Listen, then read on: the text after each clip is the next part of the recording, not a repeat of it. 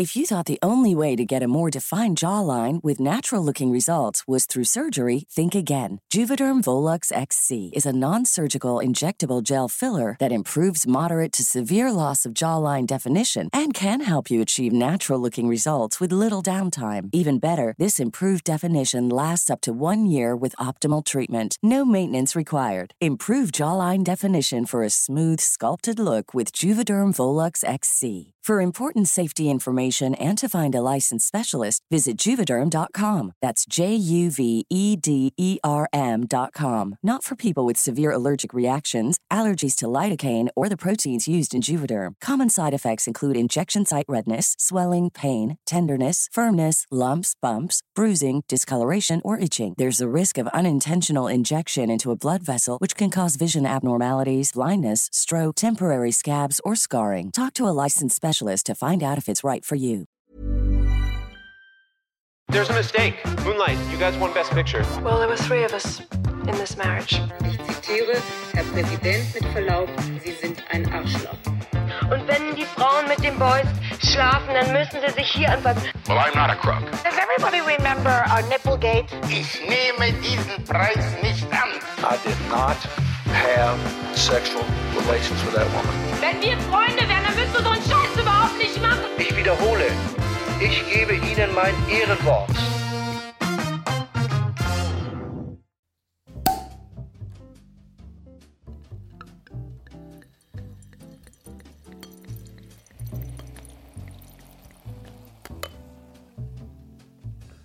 Herzlich willkommen bei Ehrenwort, ein Podcast über Skandale. Ich bin Fabienne. Und ich bin Jakob. Und wir freuen uns heute mit euch auf die vergangenen zwölf Monate anzustoßen, die jetzt Gott sei Dank bald hinter uns liegen. Wir haben es geschafft. Und wie schon angekündigt, wollen wir über all das reden, was in diesem Jahr schiefgelaufen ist. Und es war eine Menge. Ja. Wir hatten euch gefragt vorab, was für euch die skandalösesten Geschichten des Jahres waren und ihr habt euch, vielen Dank dafür, ganz zahlreich beteiligt über Spotify, über Instagram, über unsere E-Mail-Adresse. Und anhand dieser Ideen und unserer eigenen Eindrücke des Jahres haben wir für euch eine kleine Chronik zusammengeschustert, durch die wir heute uns tanzen und trinken werden. ja. Wir wollen das heute alles ein bisschen lockerer angehen lassen. Genau. Weil sonst, es wird auch nicht ganz so ausführlich jeder Skandal besprochen, weil sonst würden wir, glaube ich, die zweite Staffel heute am Stück aufnehmen müssen.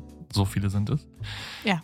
Wir wollen nur kurz ein bisschen darüber sprechen, was ist passiert. Und ich glaube, viele der Skandale und der Geschichten, über die wir heute sprechen werden, die werden in Zukunft bestimmt nochmal eine eigene Folge bekommen. Viele verdienen das auf jeden Fall. Ja. ja.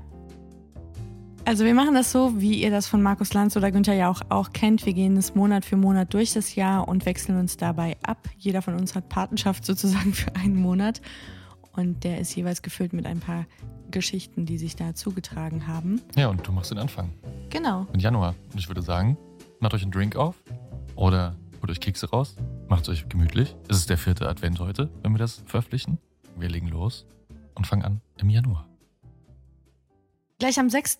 Januar hat sich was zugetragen, das wie eine Bombe eingeschlagen ist bei dem einen oder anderen im Wohnzimmer. Denn gewaltbereite Anhängerinnen von Ex-Präsident Trump haben das Kongressgebäude in Washington, D.C. gestürmt. Es sah so ein bisschen aus wie Burning Man, aber gone wrong. Ziel der Menschen war es wohl offenbar, die Abgeordneten vom Senat und Repräsentantenhaus an der förmlichen Wahlbestätigung des Wahlsiegers Joe Biden zu hindern. Und etwa 800 Menschen ist es tatsächlich auch gelungen, in das Gebäude zu stürmen, Büros zu zerlegen, Bilder von den Wänden zu reißen, die Sitzung der beiden Kammern für mehrere Stunden zu unterbrechen.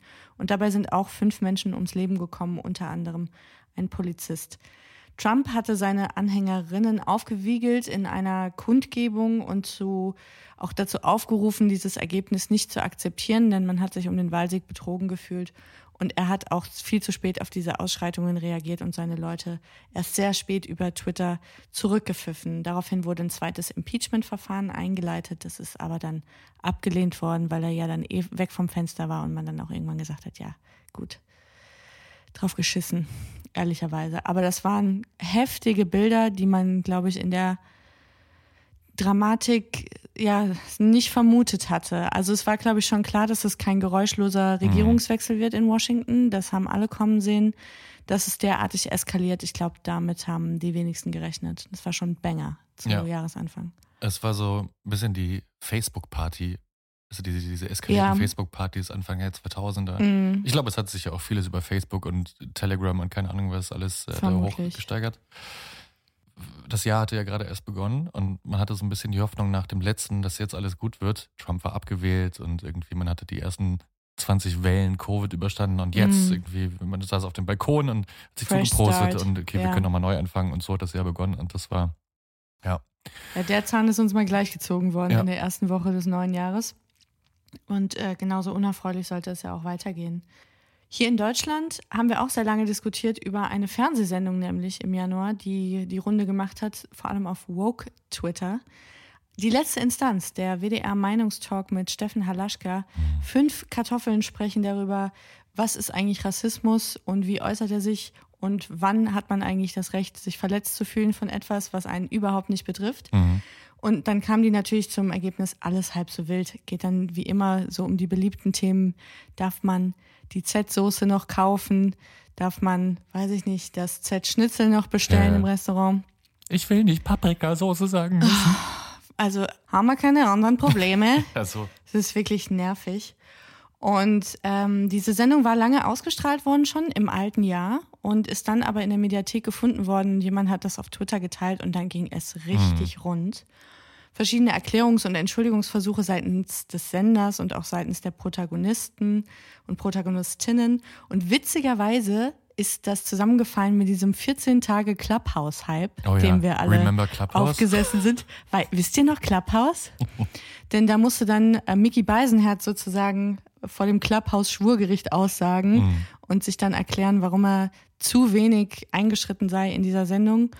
Und witzig fand ich, oder ein bisschen witzig, dass dann eine Woche später Idil Beida, die Mhm. auch in diesem Clubhouse-Talk drin war, die stand eine Woche später dann zur selben Zeit am Pranger. Also so Clubhouse entwickelte sich kurz wie so ein mittelalterlicher Pranger, wo dann irgendwer, der gerade in, der, in die Scheiße gegriffen hatte, sich erklären musste und dann war der Hype auch relativ schnell vorbei.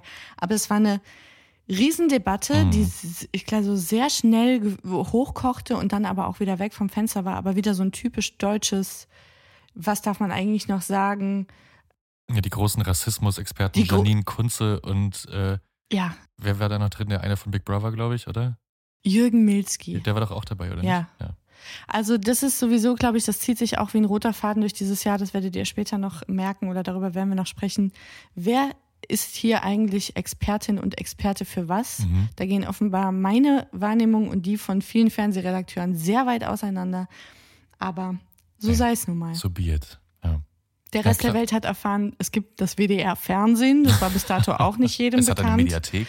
Ja, Clubhouse war großartig. Rest in Peace auf jeden Fall. Ja, ich weiß rest nicht, in ob peace. überhaupt noch jemand drauf ist. Es war für eine kurze Zeit, musste man da sein und man musste unbedingt so einen Invite kriegen und so.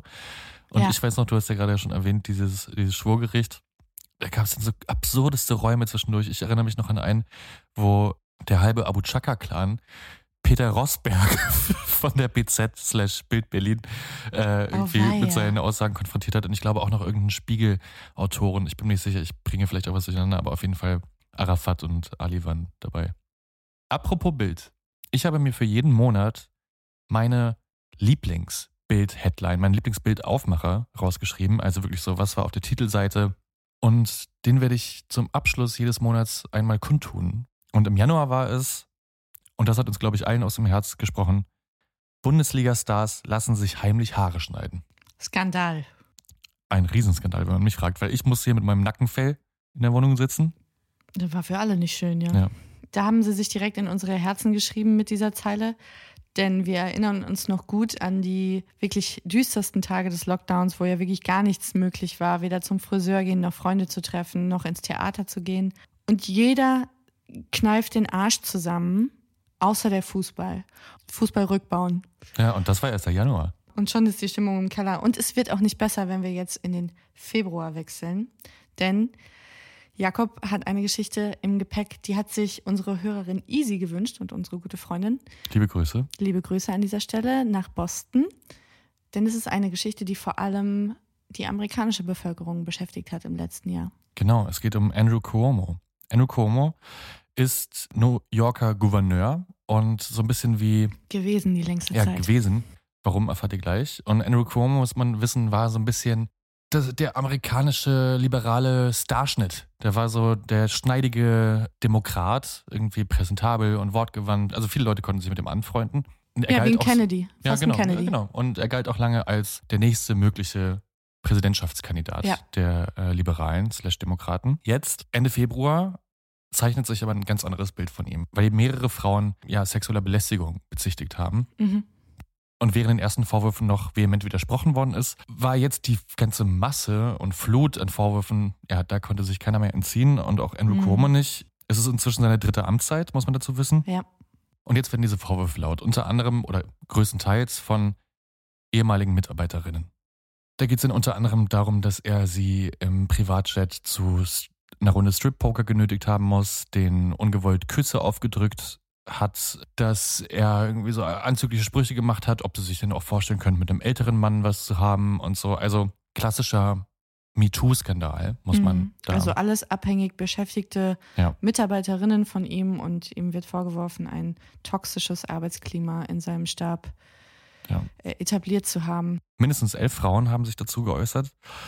Und daran ist kein Vorbeikommen mehr. Und deswegen fordern natürlich auch unter anderem MitgliederInnen der Demokratischen Partei, unter anderem Nancy Pelosi, dass Cuomo zurücktreten soll angesichts dieser Untersuchung. Und das ist nicht das Einzige, was er verbockt hat und Mhm. was in diesem Monat ja, sich wie eine Schlinge um seinen Hals legt.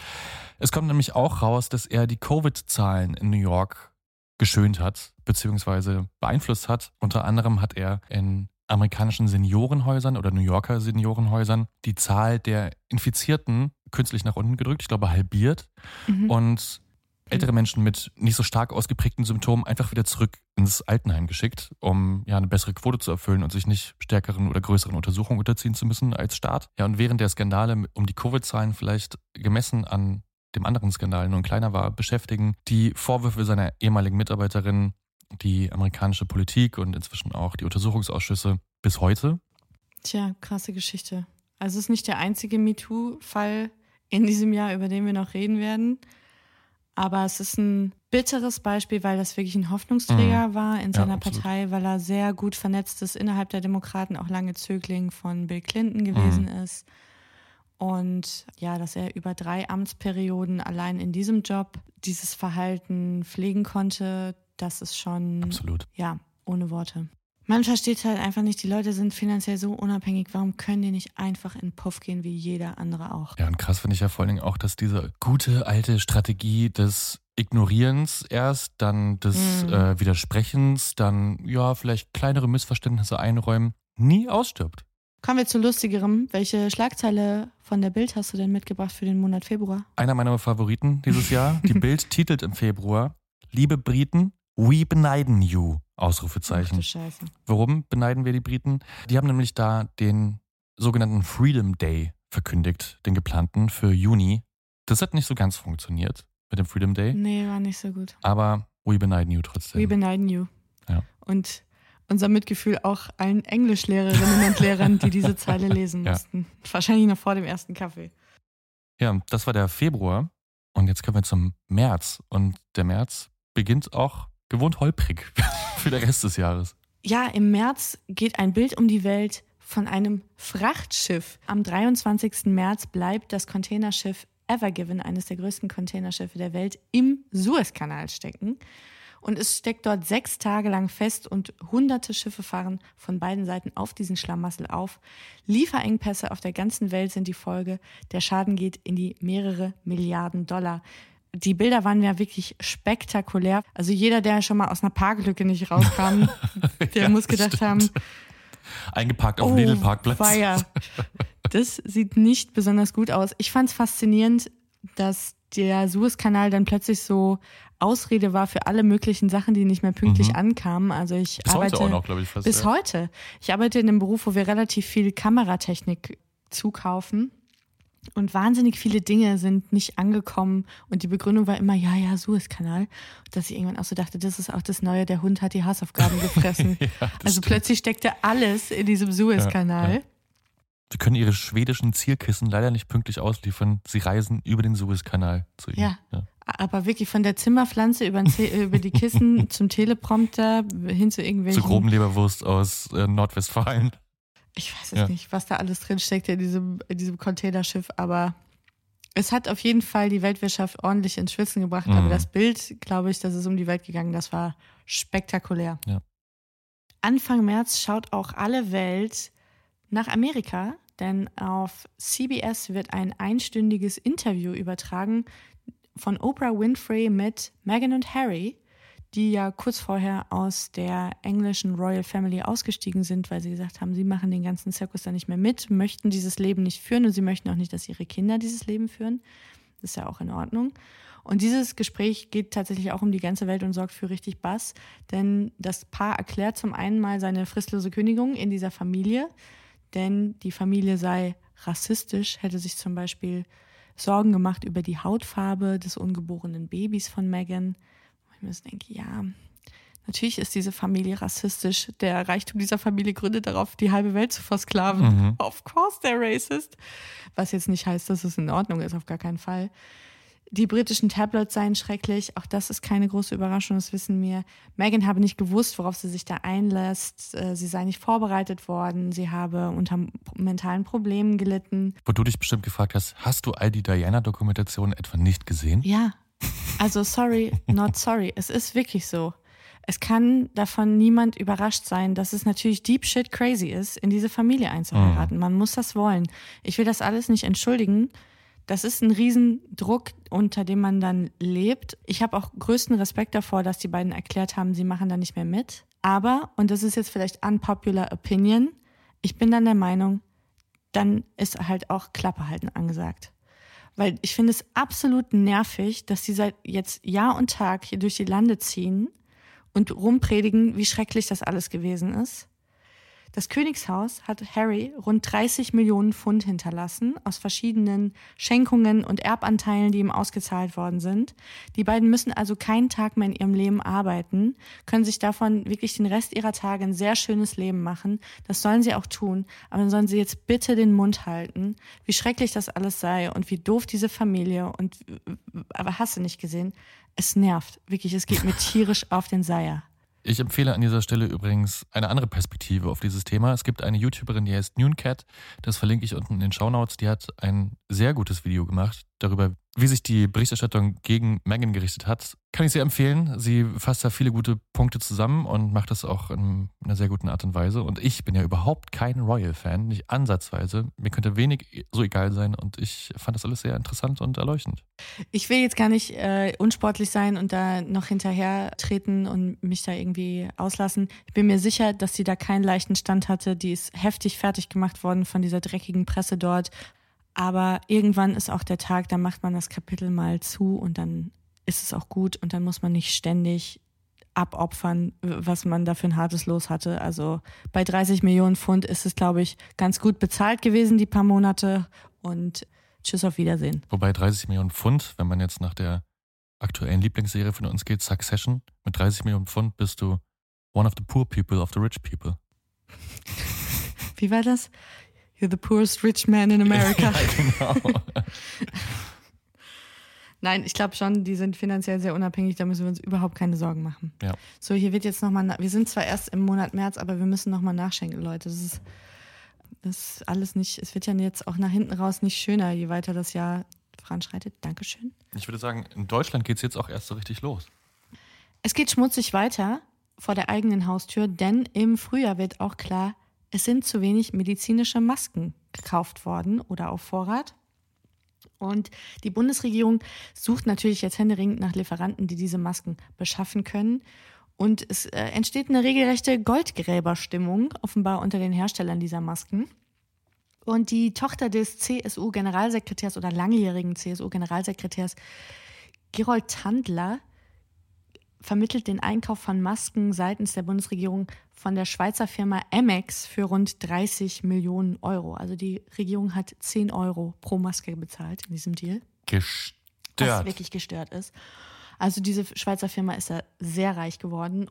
Und für die hat sich die Tochter von Tandler auch persönlich bei Bundesgesundheitsminister Spahn eingesetzt. Und da gab es dann später auch im Jahr verfängliche SMS, die aufgetaucht sind, in denen Spahn ihr dann schrieb, lösch doch bitte diese SMS, besser für dich, besser für mich. Stark. Und darüber hinaus wird auch bekannt, dass die Unionsabgeordneten Georg Nüßlein, Nikolaus Löbel und Mark Hauptmann Provisionen für Maskendeals mit anderen Herstellern eingestrichen haben. Und allein Georg Nüßlein hat 600.000 Euro daran verdient, die er dann nach Liechtenstein gebracht hat. Und dort ist das Ganze dann auch aufgeflogen. Bei einer Geldwäscheprüfung nämlich. Und das bringt natürlich die Union massiv in Erklärungsnot. Der Zeitpunkt könnte auch ungünstiger nicht sein, denn die Landtagswahlen in Baden-Württemberg und Rheinland-Pfalz stehen vor der Tür. Die Landesverbände werden sich bedankt haben mit Blumen in Berlin mhm. für diesen Riesenschuss vom Bug ja, die Unionsabgeordneten in Berlin müssen eine sogenannte Ehrenerklärung dann abgeben, dass sie in der Pandemie nicht mit Maskengeschäften Geld verdient haben. Diese Ehrenerklärung ist von vielen Seiten kritisiert worden, weil sie ganz viele Hintertüren in alle möglichen Richtungen offen gelassen hat, mhm. was Nebeneinkünfte und Nebentätigkeiten angeht. Und die gleichzeitig bekannt werdende Aserbaidschan-Affäre, wo sich verschiedene Unionspolitiker auch noch ein bisschen was in den Säcke gesteckt haben dürften, die hat dabei natürlich auch nicht geholfen. Ja, dieser Monat hat wirklich so das Bild im Kopf zementiert, dass die Union so eine Partei ist, wo man erstmal an den eigenen Geldbeutel denkt. Mhm. Das ist wahrscheinlich auch vielen Menschen in der Fläche, die sich ehrenamtlich für die Partei engagieren, die in irgendwelchen Stadträten sitzen und, und Bezirksverordnetenversammlungen gegenüber total ungerecht. Aber da konnte man sich des Eindruckes nicht verwehren, dass das eine Lobby- und Klientelpartei ist. Und ich habe da wirklich Kerzen aufgestellt ab März, dass diese Geschichte nicht in Vergessenheit stimmt, gerät ja. bis September, bis wir nämlich alle an die Urne pilgern. Und das hat ja auch einigermaßen geklappt. Mhm. Also es hat mich gewundert, es war dafür immer noch ein zu gutes Ergebnis, das fand stimmt, ich. Ja. Ich glaube, dass die Geschichte hat wahnsinnig viele Leute wirklich richtig doll aufgeregt und auch bis ins Mark erschüttert, weil viele Leute haben in der Pandemie so viele Abstriche machen mhm. müssen und haben sich Sorgen machen müssen um ihre finanzielle Sicherheit, um ihre Läden, Sicherheit, ihr Geschäft. Ja. Ähm, die haben Nachtschichten im Krankenhaus mhm. geschrubbt, mhm. noch und nöcher. Die wussten nicht, wie sie ihre Kinder noch weiter bespaßen sollen. Also alle sind ja wirklich massiv auf dem Zahnfleisch gegangen. Und dann musste aber in der Zeitung morgens lesen, was da los ist mhm. und dass tatsächlich jemand noch die Frechheit hat, an diesem Elend zu verdienen. Ja. Also das war der absolute Bodensatz fand ich, dieses Jahres. Ich glaube, so ungefähr in demselben Zeitraum kam ja auch raus, dass die ganzen Testzentren ja auch noch und nöcher beschissen haben und irgendwie. Viel zu viele äh, Tests abgerechnet genau, haben und für die, die nicht durchgeführt wurden. Ja. Für die die Bundesregierung ja auch horrende Preise gezahlt hat für jeden Test. Ich glaube, es waren irgendwie 8, 9 Euro oder so zum Teil pro Test, wo die im Einkauf 1,20 gekostet haben. Ja, es war eine gute Zeit, um Geld an einer globalen Pandemie zu verdienen, auf jeden Fall. Ja, und das sind die Momente, da wäre ich wirklich gern katholisch. Da würde ich gerne an so eine höhere Gerechtigkeit glauben, dass irgendwann Zahltag ist für so ein Verhalten. Katholisch ist ein gutes Stichwort übrigens für, für einen weiteren Skandal. Das ist immer ein gutes Stichwort. Der Amerika beschäftigt hat. Und es geht nicht um Missbrauchsskandale in der Kirche, sondern es geht, um, ein, es geht um einen Rapper, Lil Nas X, über den wir schon mal gesprochen haben. Ähm, ich glaube, in der Milli Vanilli-Folge kurz habe ich den mal erwähnt. Ja? Das ist ja so der Empörkömmling aus dem Nichts in den letzten Jahren. Äh, ich glaube auch einer der ersten, wenn nicht sogar der erste wirklich berühmte Rapper, der sich geoutet hat, also offen homosexuell ist. Der hat damals hier Old Town Road gemacht, ist ein Riesenerfolg gewesen. Mhm. Und jetzt zu seinem zweiten Album Montero hat er so eine Promo-Aktion gemacht. Da gab es nämlich so ein Video, wo er irgendwie auf einer Strip-Tease-Stange Richtung Hölle rutscht. Und da hat er einen limitierten Nike-Schuh rausgebracht, der sein eigenes Blut enthielt. Und auf diesem schwarzen Schuh war auch ein rotes Pentagramm eingenäht. Und jetzt kannst du dir vorstellen, wie das in Good Old Faithful America ankam. Also dieser Satansschuh hat da wochenlang die amerikanischen Medien beschäftigt. Soweit übrigens, dass Nike gesagt hat, äh, das ist übrigens keine offizielle Koop mit uns. Der hat das mit so einem Schuhdesigner gemacht. Es sind nur zufällig unsere Schuhe und äh, hat ihn dann auch gezwungen, die Schuhe äh, offline zu nehmen und nicht mehr anzubieten. Ja, es war nicht Son of Sam, sondern Shoe of Sam. ja, genau. Ja. Die Bild-Headline des Monats hat sich übrigens auch mit Amerika beschäftigt, da aber mit einem anderen Thema. Die Bild-Headline des Monats für März ist nämlich Amis impfen jetzt schon Affen. Ich liebe es. Das ist auch einer meiner Favorites. Absolut, absoluter Traum. Das ist also geil. generell dieser Impfneid, der hier Anfang des Jahres noch geherrscht hat.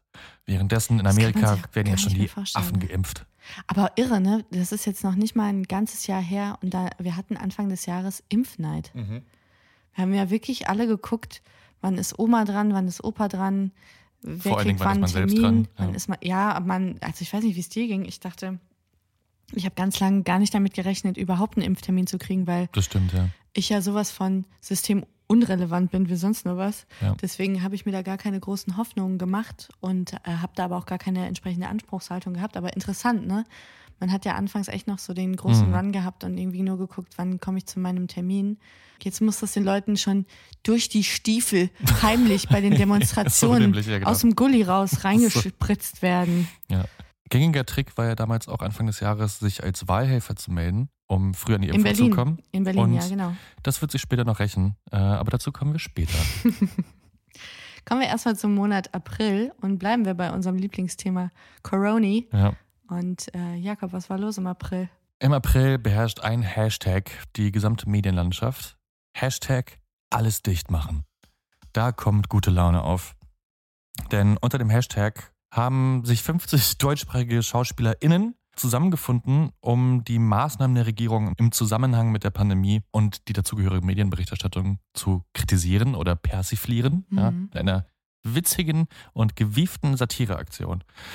Unter anderem hat sich Jan-Josef Liefers äh, in seinem Video dafür bedankt, dass die Medien die Alarmstimmung permanent hochhalten und den unnötigen kritischen Disput in Bezug auf die Corona-Maßnahmen äh, unterlassen, sodass die sinnvollen und immer angemessenen Maßnahmen unserer Regierung weiter Zustimmung finden. Also beide Daumen hoch von Jan-Josef Liefers, aber halt dann so hehe mit Augenzwinkern. Große Kunst. Katharina Schlothauer zum Beispiel hat dann gesagt, atmen Sie nur Ihre eigene Luft und wenn die alle ist, bestellen Sie sich welche auf Amazon. Das Pseudo-Intellektuelle an Ja. der ganzen Sache ist eigentlich das Widerlichste. Weil noch so ein bisschen, noch so ein bisschen Bisschen Amazon-Kritik mit drin. Systemkritik Ja, ja, noch dabei. Genau. Uh. Äh, Richie Müller atmet in einer Tüte und erklärt dann kurzerhand die Zwei-Tüten-Atmung, mittels der sich der Lockdown beenden ließe. Ja? So, das kommt jetzt, glaube ich, nicht so ganz gut an, wie sie sich das gedacht hatten. Diese ja zum Teil auch wirklich sehr bekannten SchauspielerInnen. Es gibt einen riesigen Shitstorm. Ja. Es wurde über nichts anderes mehr gesprochen.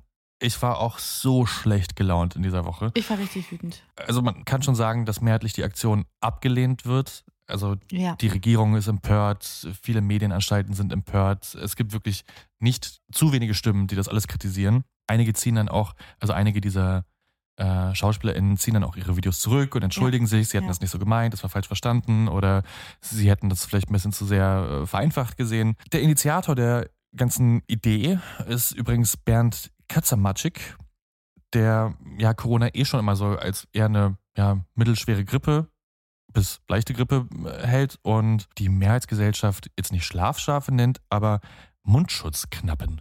Ich finde ja auch, also diese Pandemie hat eins vorgebracht, nämlich sehr viele schöne und bescheuerte Wortschöpfungen. Das stimmt. Mundschutzknappen also. Das hat dann ja zur Folge, dass alle Schauspieler ganz doll gecancelt werden und niemand mehr was sagen darf in diesem Land. Oh ja, ja, auf jeden Fall. Also die einzige Fresse, die man sieht, ist nur noch Jan-Josef Liefers, egal welches Programm man verfickten Talkshow einschaltet. dieser Welt. Ja, also das beste Zeichen der deutschen Cancel Culture ist auf jeden Fall, dass sie dann alle erstmal ein halbes Jahr durch Talkshows tutteln. Also was ich an der Geschichte irgendwo im Kern verstehen konnte, ist, dass die Kulturschaffenden vielleicht üb- über deren Situation zu wenig geredet worden ist in der, in der Pandemie. Aber was ich nicht verstanden habe, ist, es wurde ja wirklich versucht, jedem irgendwie gerecht zu werden und immer nach Lösungen zu suchen. Und wir alle standen zum ersten Mal vor dieser Situation. Und ich unterstelle jetzt mal wirklich allen, die da irgendwas zu sagen hatten in der MPK, in den Krisenstäben, überall die Beraterteams, dass man versucht hat, für, für eine große Zahl von Menschen immer die bestmöglichen Mhm. Situationen und, und ähm, Maßnahmen zu schaffen und dass dabei nicht alles perfekt ist und dass nicht alles immer klappt oder nicht alles immer fair ist auf den ersten Blick. Das kann ich auch verstehen. Was mich so wütend gemacht hat in dieser ganzen Geschichte ist, dass diese ganzen oder viele Großteil der SchauspielerInnen, die sich da gemeldet haben, ja alle munter gedreht haben in dieser Zeit. Ja, Also richtig als- dick im Geschäft waren. Als ja. Fernseh- oder Kinoschauspielerin hattest du eigentlich ein relativ sicheres Einkommen während dieser Zeit, während Konzerte Monate, jahrelang nicht stattgefunden haben, Theater nur unter erschwerten Bedingungen auch zum Teil gar nicht stattgefunden hat. So viele Leute mussten um ihr Einkommen fürchten. Und diese Arschgeigen dann von irgendwie ihren öffentlich-rechtlich bezahlten äh, Filmsets dann äh, sich da irgendwie ein abgeleiert haben über die Corona-Maßnahmen, ist so eine Frechheit. Jan-Josef Liefers hat in dieser Zeit irgendwie munter Tatort gedreht, während Booking-Agenturen, LichttechnikerInnen für Konzerte, Security-Personal, Barpersonal, Clubpersonal etc. Ja. zu diesem Zeitpunkt noch gar nicht wissen, wann wird denn perspektivisch überhaupt mal wieder was aufgemacht. Und das hat mich so wütend gemacht. Und sich dann natürlich auf die Fahne zu schreiben, ja, wir setzen uns jetzt für die Rechte von allen ein. Heizmaul. Einer dieser SchauspielerInnen, ein Schauspieler, setzt dem Ganzen aber noch die Krone auf, nämlich Volker Bruch, bekannt aus Babylon Berlin, wird kurzerhand Mitglied bei Die Basis der Schwurbler-Partei. Gumo auf jeden Fall. Ja. Also Babylon Berlin, wörtlich genommen. Aber hey, zurück zur Bild. Die Bildschlagzeile des Monats April findet nämlich auch eine klare Antwort auf äh, die Gegebenheiten äh, unserer Gesellschaft. Sie stellt nämlich fest, mehr Rente für Arme, weil sie früher sterben. Es gibt sie noch, die guten Nachrichten. Ja, es gibt sie noch. Generell Rente habe ich gemerkt, als ich mir die ganzen Bildausgaben angeguckt habe für dieses Jahr, ein Dauerthema Immer. auf jeden Fall. Ja. Rentenangst, äh, Rententricks, Rentenraffgeier. äh, Ja. ja. Tipp der Bild, früher sterben, dann gibt es auch mehr Rente. So einfach ist das. Kommen wir zum Wonnemonat Mai. Ja. Im Frühjahr 2019 gab es bereits erste Berichte über die Plagiatsvorwürfe gegenüber Franziska Giffey, unserer damaligen Bundesfamilienministerin, die in ihrer Doktorarbeit Europas Weg zum Bürger nicht nur nicht gegendert hat, sondern Gecancelt. sie hat auch abgeschrieben. Das zumindest behaupten Aktivistinnen und Aktivisten des Plagiats-Wikis Vroniplag. Und auf bis zu elf Seiten sollen 50 bis 75 Prozent Plagiatstext stehen. Und auf insgesamt 70 von 200 Seiten wird man dort fündig. Dann gibt es ein entsprechendes Prüfverfahren an der Freien Universität in Berlin, wo Franziska Giffey diese Doktorarbeit eingereicht hat. Es gibt eine Rüge, aber ihr wird der Titel nicht entzogen. Dieses Verfahren selbst wird dann Gegenstand einer Untersuchung, die zu dem Ergebnis kommt, äh, nee, so einfach ist es wirklich nicht. Und Franziska Giffey geht dann in die Offensive und sagt von sich aus, dass sie in Zukunft auf diesen Doktortitel verzichtet. Schon damals werden dann erste Rücktrittsrufe laut. Die FU setzt dann ein zweites Prüfverfahren durch im Mai 2021 nämlich und Franziska Giffey wird aufgefordert, sich zu diesen Vorwürfen jetzt zu verhalten, dazu Stellung zu beziehen. Und sie kommt dem Urteil dann aber zuvor und tritt als Bundesfamilienministerin zurück. Das ist ja aber nicht weiter schlimm. Wenn es für die Bundesregierung nicht reicht, kann man ja immer noch auf dem zweiten Bildungsweg als regierende Bürgermeisterin von Berlin Karriere machen. Deswegen alles halb so tragisch. Was ich bemerkenswert an dieser Geschichte fand, dass man im Mai gesagt hat, ach komm, bis September, das lohnt nicht. Hier Bundesfamilienministerium, ja auch eher eins der Wacken-Ministerien, das kann die Justizministerin Christine Lambrecht, das kann die auf der halben Arschbacke mitmachen bis September. Also da müssen wir jetzt nun wirklich nicht jemanden nachbesetzen.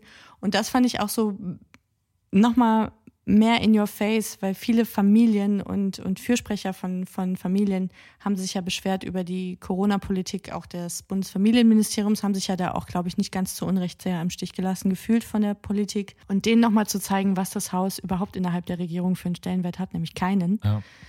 relativ bitter. Also ich möchte Frau Giffey bloß nicht in Schutz nehmen.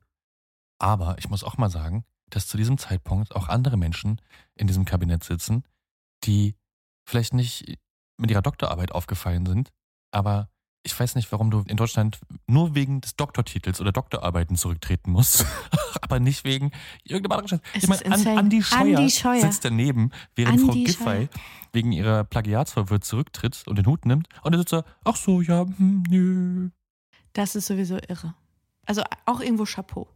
Ich hätte nicht gedacht, dass er wirklich es schafft, Durchzuziehen. durchzuziehen bis zum Ende der Legislatur. Ja. Das muss ihm auch erstmal einer nachmachen. Bei dem Register nicht gefeuert zu werden, das verdient schon wieder Anerkennung. Und er kriegt schon noch sein Fett weg bei mir. Ich werde auf jeden Fall hundertprozentig eine Scheuerfolge machen, weil ich würde sagen, dass mich kaum ein Politiker in den letzten Jahren so getriggert hat wie Andi Scheuer. Ja. Jakob bietet auch Reisen an nach Passau, wo er genau. durch das Geburtshaus von Andreas Scheuer führt. Die Scheuer-Schellen-Tour. Ah. Es gibt noch was zu feiern im Mai, nämlich Eurovision Song Contest. Und wir haben es geguckt tatsächlich. Wir haben es tatsächlich aus Versehen geguckt. Ja. Wir haben irgendwas anderes vorher geguckt. Es war schon 23 Mhm. Schlag mich tot. Also es war wirklich richtig spät und wir kamen reingeslidet und waren dann so ergriffen von der französischen Darbietung. Ich mochte die sehr. Das war toll, dass wir dann irgendwie hängen geblieben sind. Mhm. Und der, also ich weiß auch nicht, ich habe irgendwie so eine ganz weiche Stelle auch für den ESC. Das, das ist so ein, so ein kleines Trash-Gen, was ich irgendwie habe. Ich finde das dann hin und wieder mal wirklich ganz toll. Und tatsächlich war es ja auch in diesem Jahr wirklich mal spannend. Es war ein Kopf-an-Kopf-Rennen und tatsächlich gewinnt überraschenderweise aber Maneskin, die Glam-Rocker aus Italien. Die heute, glaube ich, alle Sexsymbole sind für alle. Für alle und jeden. Also ja, auch für, für jede Sexualität dieser Welt. Ich glaube, von queer über hetero zu genderfluid haben sie einfach alle heiß gemacht. Ja. Und der, dieses Foto von dem Frontmann auf der Pressekonferenz, wo er so die Beine überschlägt Mhm. und auf dieses Pressepult, das ist auch irgendwie ein Meme geworden für Ja, ja. 2021 Hot auf jeden Fall. mit so einem Sektglas. Ja, schon, man kann sich nicht entziehen. Und während, noch während der Übertragung gab es etwas Friktion bzw. Spekulation Mhm. Über einen Ausschnitt, der über die Äther lief. Da beugen sich nämlich zwei der Bandmitglieder doch auffällig lange Und tief den, über den Tisch, ja. tief über den Glastisch, der vor dem Sofa steht, auf dem die Band rumlungert während der Punktevergabe. Und ja, alle Welt fragt sich, haben die da ernsthaft gerade live on tape ein Näschen gezogen? Tja. Das werfen die Musiker aber von sich und sagen, sie würden zu keiner Zeit harte Drogen konsumieren. Und ich meine, so wie die aussehen, kaufe ich denen das auf jeden Fall ab. Ne, sie haben ja, glaube ich, sogar auch noch zugestimmt, einen Drogentest zu machen danach. Haben sie, genau. Und die Franzosen, ich mochte ja die französische Darbietung wirklich sehr, das war ja mein Favorit für den Abend. Ein bisschen wack fand ich dann, dass die französische Delegation ja auch gefordert hat, also A, dass sie einen Drogentest machen und B, dass wenn er positiv ist, natürlich Frankreich gewinnt. Schlechte Verlierer. Ja, ja, ja. Das war, hat, hat keinen Spaß gemacht. Was war denn die Bildschlagzeile im Mai? Ja, ich glaube, wenn man einer künstlichen Intelligenz 20 Jahre Bildausgaben füttern würde und sie dazu bringt, selber eine zu schreiben, aus all diesen Ergebnissen und Daten, würde diese hierbei rauskommen von unseren Gebühren.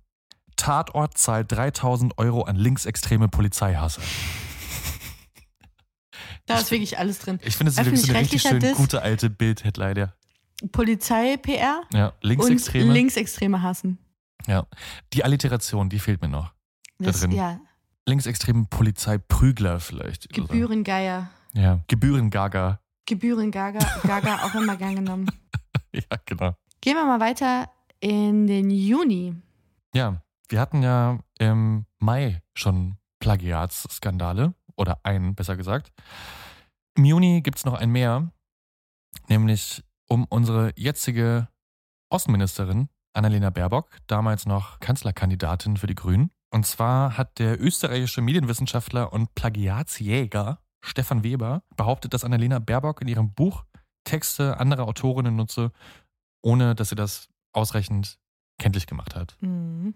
Ich glaube, das ist auch immer so der rote Faden, der alle Plagiatsvorwürfe verbindet, dass sie einfach vergessen zu zitieren oder es nicht zu Genüge machen. Ich glaube auch, dass man daran sieht, dass das nie eine kriminelle Absicht ist, die dahinter steckt, sondern einfach Unwissen über wissenschaftliche Standards. Ja. In den allermeisten Fällen. Ehrenwort wird gesponsert von HelloFresh. Jetzt ist es gerade ja nicht so, als hätten wir zu wenig zu tun. Nee, das stimmt. In letzter Zeit ist echt ganz gut was los. Und ich bin da ganz ehrlich, ich bin super dankbar für alles, was uns auch nur ein bisschen Stress erspart. Denn es gibt wirklich schönere Dinge, als sich nach Feierabend noch ein Rezept rauszusuchen und dann nochmal in den Supermarkt zu rennen. Mit HelloFresh wird euch zumindest diese Sorge abgenommen. Ihr könnt aus über 30 abwechslungsreichen Gerichten das auswählen, was ihr immer schon mal ausprobieren oder nachkochen wolltet oder was euch gerade in den Speiseplan passt und lasst euch die Zutaten dafür ganz bequem nach Hause liefern.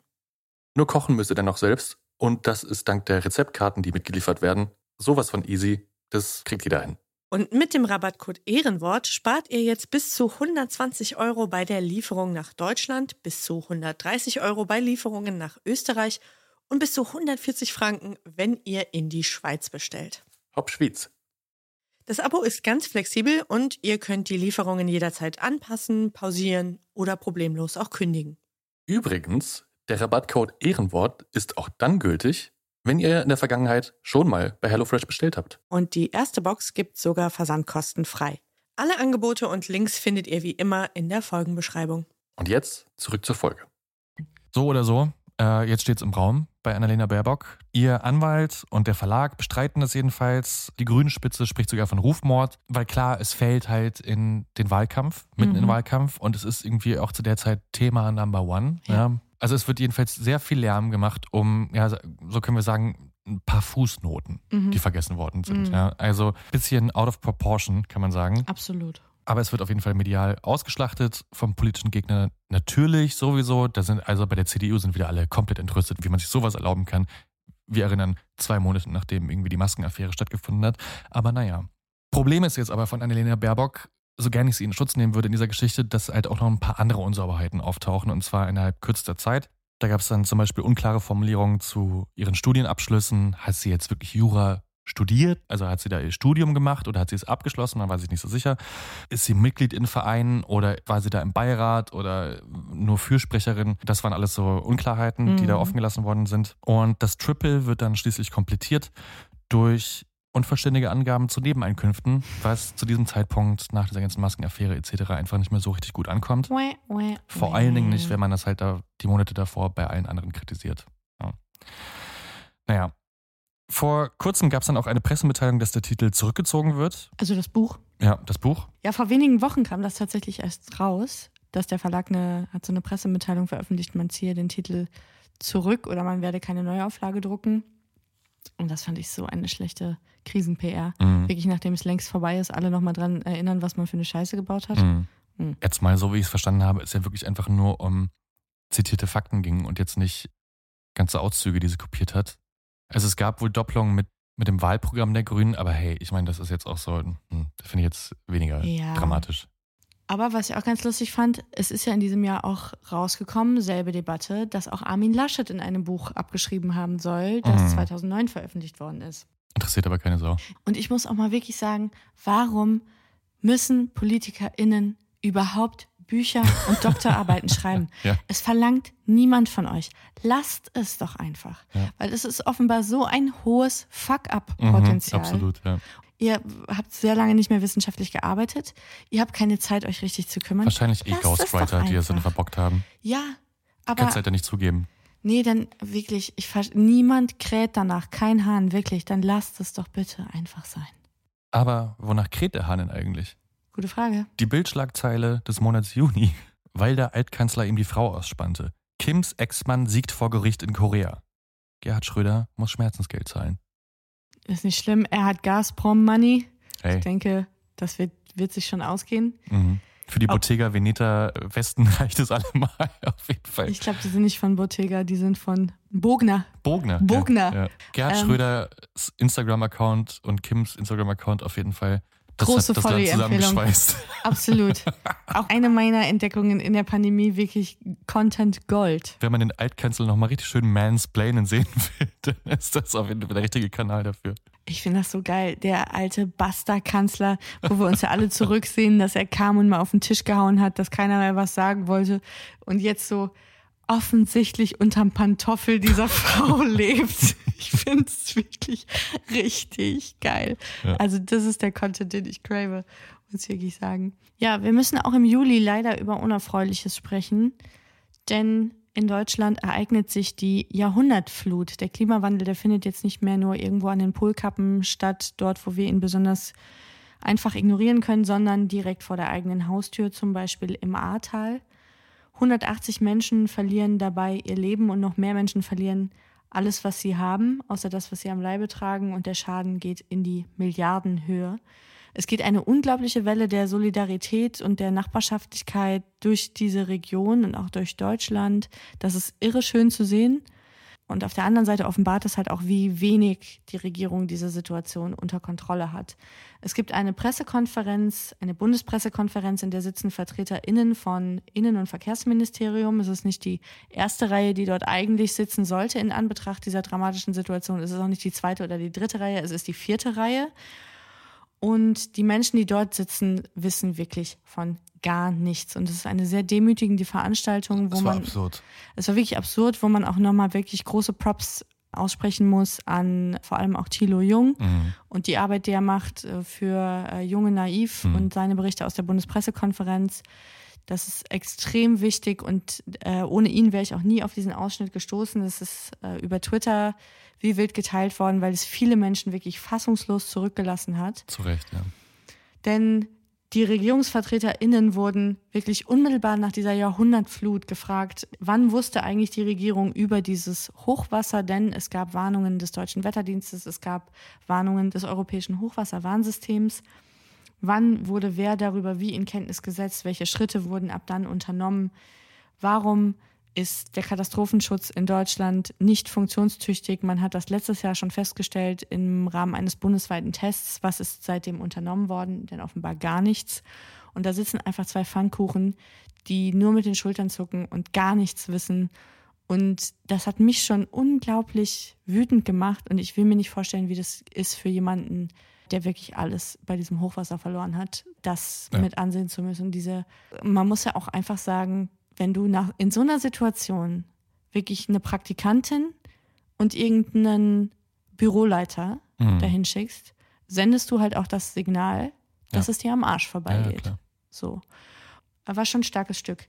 Diese Flut hat uns lange beschäftigt. Sie hat für krasse Bilder gesorgt. Vor allem hat sie auch dafür gesorgt, dass der ohnehin beschissen laufende Bundestagswahlkampf von Armin Laschet und der Union nochmal ein neues Tief erreicht hat. Denn Armin Laschet wird gefilmt im Hochwassergebiet, wie er scherzt und feigst und lacht, während Bundespräsident Steinmeier gerade das Wort an die Betroffenen richtet in diesem mhm. äh, in dieser Flut. Und das könnt ihr euch vorstellen, ihr könnt euch erinnern, jeder weiß das noch, mhm. das ist eigentlich so der Moment des Wahlkampfes, der übrig geblieben ist. Sicherlich eine äh, menschliche Reaktion in einer Situation, die man vielleicht gar nicht erfassen kann in ihrem ganzen Leid. Aber es war natürlich unverzeihlich in seiner Unprofessionalität, mhm. in der Art, wie dann später damit umgegangen ist. Es, auf gut Deutsch, es darf dir einfach nicht passieren. Ja. Und es war eine, ich glaube, es war der Tiefpunkt in einer Reihe mhm. von Tiefpunkten in diesem Bundestagswahlkampf, vor allem auf Seiten der Union, und der Bundestagswahlkampf auch ehrlich ein guter Ersatz gewesen für alle Leute, die enttäuscht waren über das diesjährige RTL Dschungelcamp. Was ja wirklich enttäuschend war, ja, weil man absolut. nicht in den Dschungel konnte, sondern ihn irgendwo in, ja. in Köln, Ports oder äh, Ehrenfeld nachbauen musste. Die sind dann auf jeden Fall im Wahlkampf auf ihre Kosten gekommen. An dieser Stelle Shoutout an Marleen, die ich glaube, sich den Laschet-Lacher zuerst und dann, ach nee, eigentlich Laschet in general für, für dieses Das war Jahr das Beste. Ja. ja. ganz großes Shoutout an Marleen, unsere treue Hörerin, ja. die einfach angegeben hat, sie wünscht sich Laschet als Mensch. für diese Folge. Gab aber auch noch eine absurde Geschichte aus dem Juli, denn ein Wettkampf hat sich ereignet, der Wettkampf der Superreichen. Wer ist eigentlich als erster im All? Es ist der Anbeginn der privaten Raumfahrt oder der Raumfahrttouristik. Der teuerste Schwanzvergleich aller Zeiten. Man muss es einfach so sagen. Richard Branson und Jeff Bezos fliegen weder im Dienste der Menschheit noch im Dienste der Wissenschaft, sondern zu ihrem einzig alleinigen Privatvergnügen ins All, verbrauchen dabei ungefähr so viel CO2 wie 400 bis 600 Transatlantikflüge. Jeff Bezos bedankt sich in einem Video dann auch noch bei allen Mitarbeitenden und Kundinnen von Amazon, die das ermöglicht haben. Also falls man sich auch fragt, woher haben die Menschen das viele Geld und welche dummen Schweine ähm, finanzieren eigentlich das alles, dann muss man sich halt vielleicht auch morgens einfach im Spiegel mal angucken, wenn man Amazon-Kunde ist. Aber das war auf jeden Fall Next Level, weil irgendwie der eigene Planet goes to shit ja. und die Superreichen sind schon auf dem Weg zu neuen ja, Planeten, die sie vielleicht irgendwann ohne uns besiedeln, Zumal ja auch das sind. im Kontext noch zu betrachten ist, dass ich glaube, ein, zwei, drei Monate zuvor rausgekommen ist, wie die Arbeitsumstände in den Amazon-Lagern eigentlich laufen. Ja. Und dass da Mitarbeitende während ihrer Schicht in Plastikflaschen pinkeln müssen, weil sie keine Zeit haben, auf Toilette zu gehen. Und ja, der Chef fliegt ins All, aber hey, danke auch an euch. Ja, auf jeden ja. Fall. Und auch krass in einem Jahr, in dem wir, glaube ich, so intensiv wie noch nie darüber diskutiert und gestritten haben, wie können wir die Klimaziele schaffen, wie mhm. können wir es schaffen, 2030 aus der Kohle raus, bla bla bla bla. Und es muss einem ja wirklich wie blanker Hohn vorkommen. Absolut. Ja. Wenn einfach jemand einen Mittelfinger zeigt und ins All fliegt. Tschüssi. Tschüss. Ja. Ohne mich. So, die Bildschlagzeile für den Monat Juli. Hau raus. CDU verkleidet Mitarbeiterin als Pflegerin. Um den Pflegenotstand zu lösen. so, so geht es nämlich. Ja, wir sind mitten im Wahlkampf, die Plakate hängen Und eine Berliner Agentur hat den Wahlkampf für die CDU gemacht und wollte natürlich all diejenigen zeigen, die so das Rückgrat unserer Gesellschaft bilden. Und dazu gehören natürlich auch Pflegerinnen. Und die CDU hat scheinbar keine passende Pflegerin gefunden und deswegen kurzerhand CDU-Mitarbeiterin in Pflegeuniformen gesteckt und fotografiert. Weil, hey, basically the same thing, hm. würde ich sagen. Ich teile jetzt mal einen Insider-Tipp, aber pst, ist nur für die betroffene Agentur. Getty Images. ja. Aber nicht weiter sagen.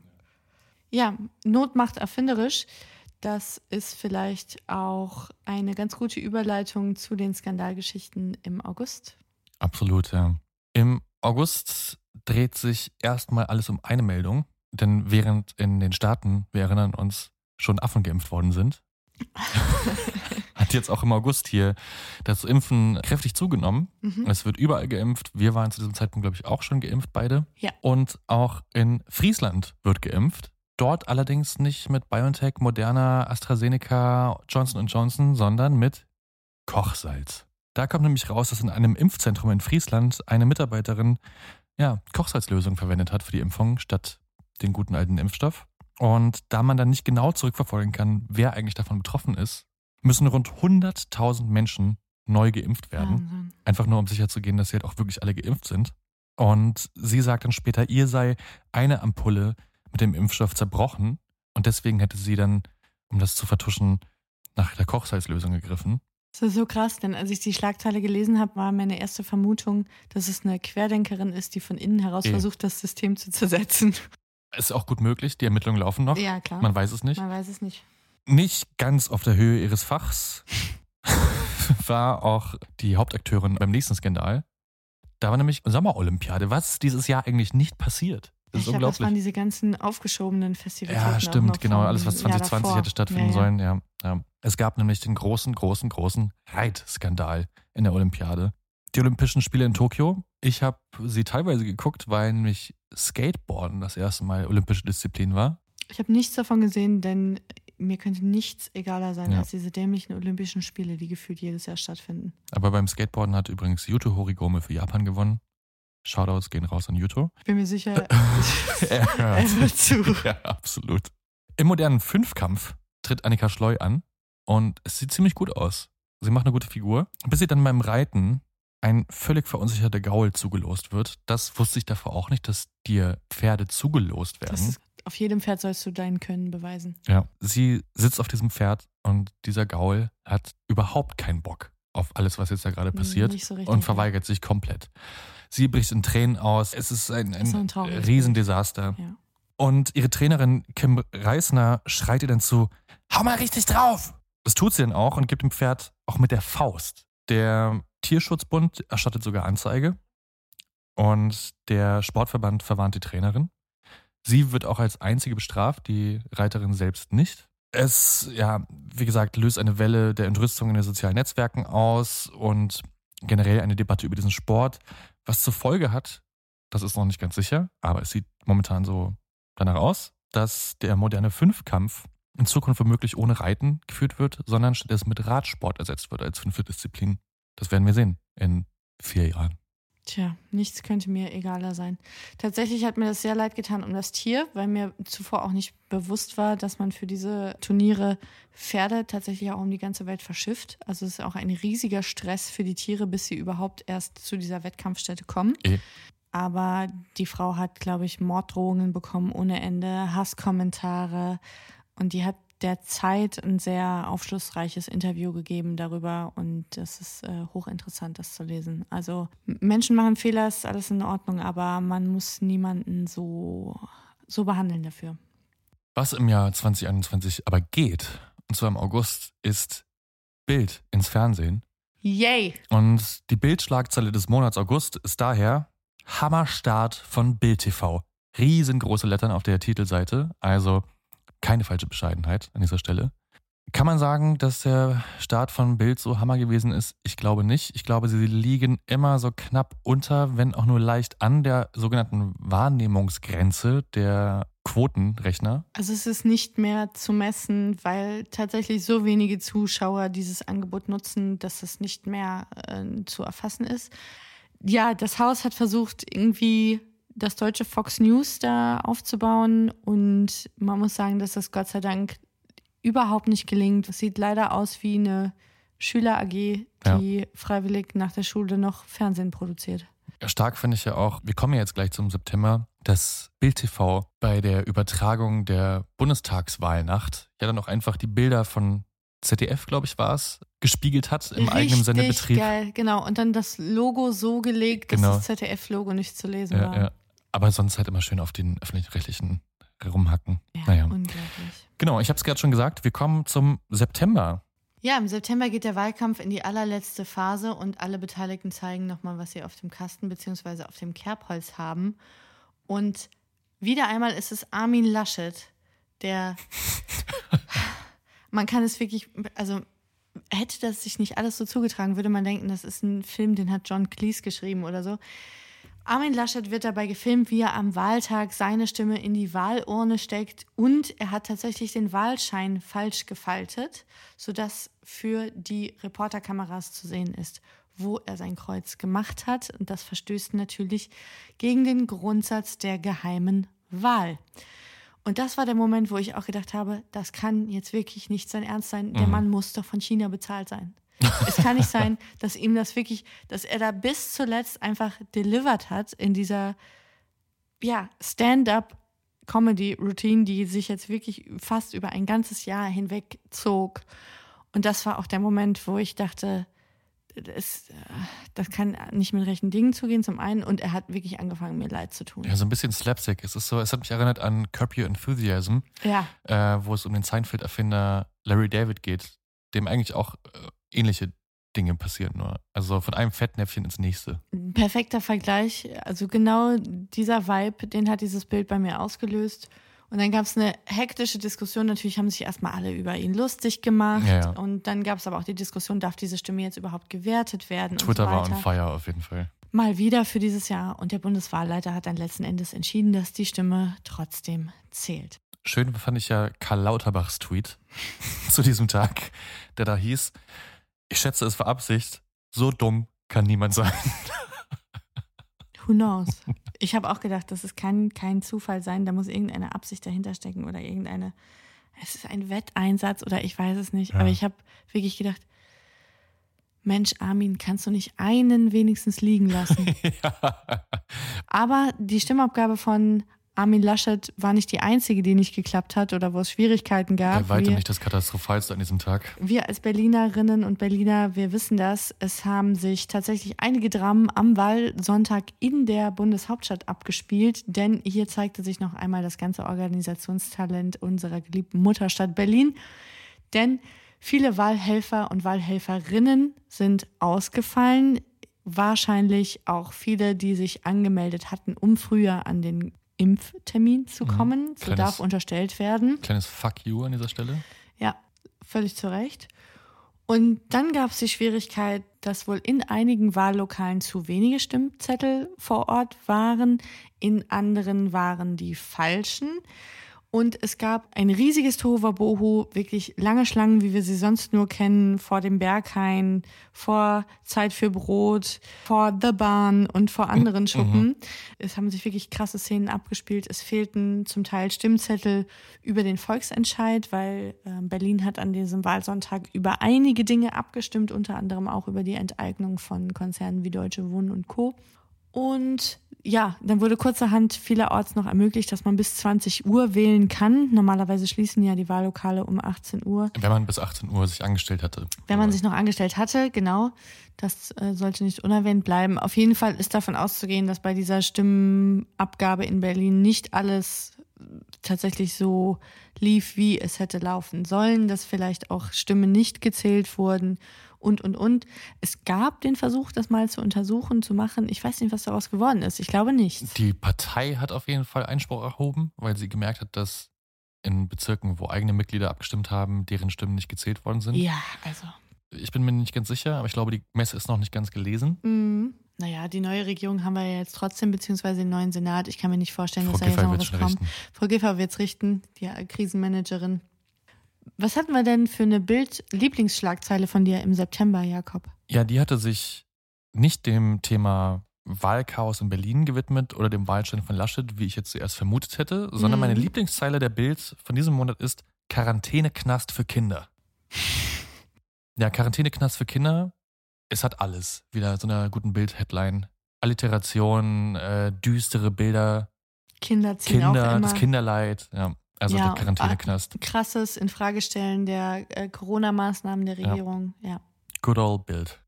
Ja, und nur wenige Tage später geht es direkt weiter mit dem nächsten Knallerskandal des Jahres. Ich würde sagen, einer der Skandale, die ich wirklich noch gut im Kopf habe. Mhm. Nämlich Gilles Ofarim. Der veröffentlicht nämlich am 4. Oktober ein Video auf Instagram, das inzwischen fast 4 Millionen Views hat. Und darin behauptet er, dass er an der Rezeption des Leipziger Hotels West Inn abgewiesen worden ist, aufgrund seiner David-Sternkette, die er trägt. Also da soll ihm der Mitarbeiter an der Rezeption gesagt haben, äh, Er soll die ablegen. soll die ablegen Ja. und dann kann er hier auch einchecken. Es entsteht wirklich eine bodenlose Welle der Empörung in den sozialen Netzwerken.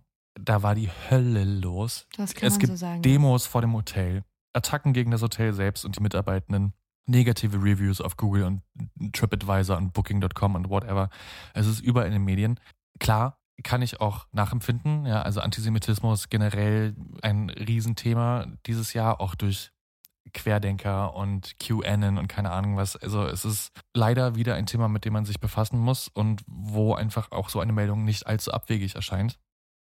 Nur wenige Tage später kommen dann allerdings erste Zweifel an der Geschichte auf.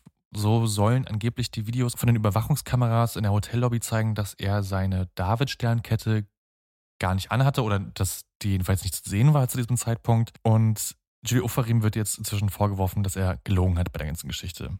Also das passiert jetzt hier nicht nur in wenigen Tagen, sondern es erstreckt sich über Wochen. Es gibt diverse Untersuchungen der Staatsanwaltschaften etc.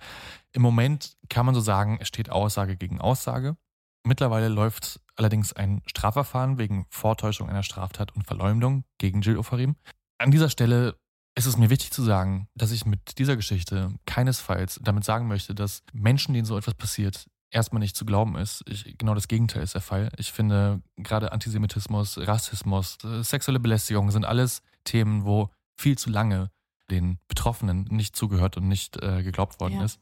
Sollte diese ganze Geschichte sich jetzt allerdings doch als ein Fake rausstellen, kann man einfach nur sagen, dass äh, ja, Gilles Ofarim der jüdischen Gemeinde und allen Menschen, die von Antisemitismus betroffen sind, einen echten Bärendienst erwiesen hat. Ja. Weil es auch schon, nachdem es diese ersten Meldungen zu Zweifeln an seiner Geschichte gab, Shitstorms gegen den jüdischen Zentralrat zum Beispiel gab und irgendwie Hasskommentare und keine Ahnung was. Also es ist generell, zeigt dieser Fall einmal mehr, wie geladen die Stimmung in den sozialen Netzwerken ist und ähm, auf allen Seiten, die es gibt, damit ich gar keine Richtung aufmachen, einfach immer erstmal draufgehauen wird und dann erst später rauskommt, was eigentlich wirklich war. Also ich glaube, das hat in dem Fall einfach alles ins Bild gepasst, ne? Ostdeutschland, antisemitischer Übergriff. Ja. In einer Zeit, wo diese äh, Straftaten zunehmen und diese Übergriffe, wo Menschen jüdischen Glaubens in unserem Land wieder Angst haben müssen, was einfach auch ein krasses Armutszeugnis ist. Ja. Wir dürfen aber eine Sache nicht vergessen, und zwar zu gutem Journalismus gehört es einfach, dass jemand, der angeschuldigt wird, das Recht bekommt, sich dazu zu verhalten und dass jede Geschichte immer zwei Seiten hat. Und das, was hier passiert ist, ist, dass ein Video millionenfach geteilt wurde. Es wurde vollkommen unkritisch, ohne dass es je irgendeiner Prüfung unterzogen wurde, dass man Stellungnahmen eingeholt hatte. Mhm. Wurde es geteilt, weiterverbreitet, kommentiert und dadurch ist eine riesige Welle des Hasses über dieses Hotel und seine Angestellten reingebrochen.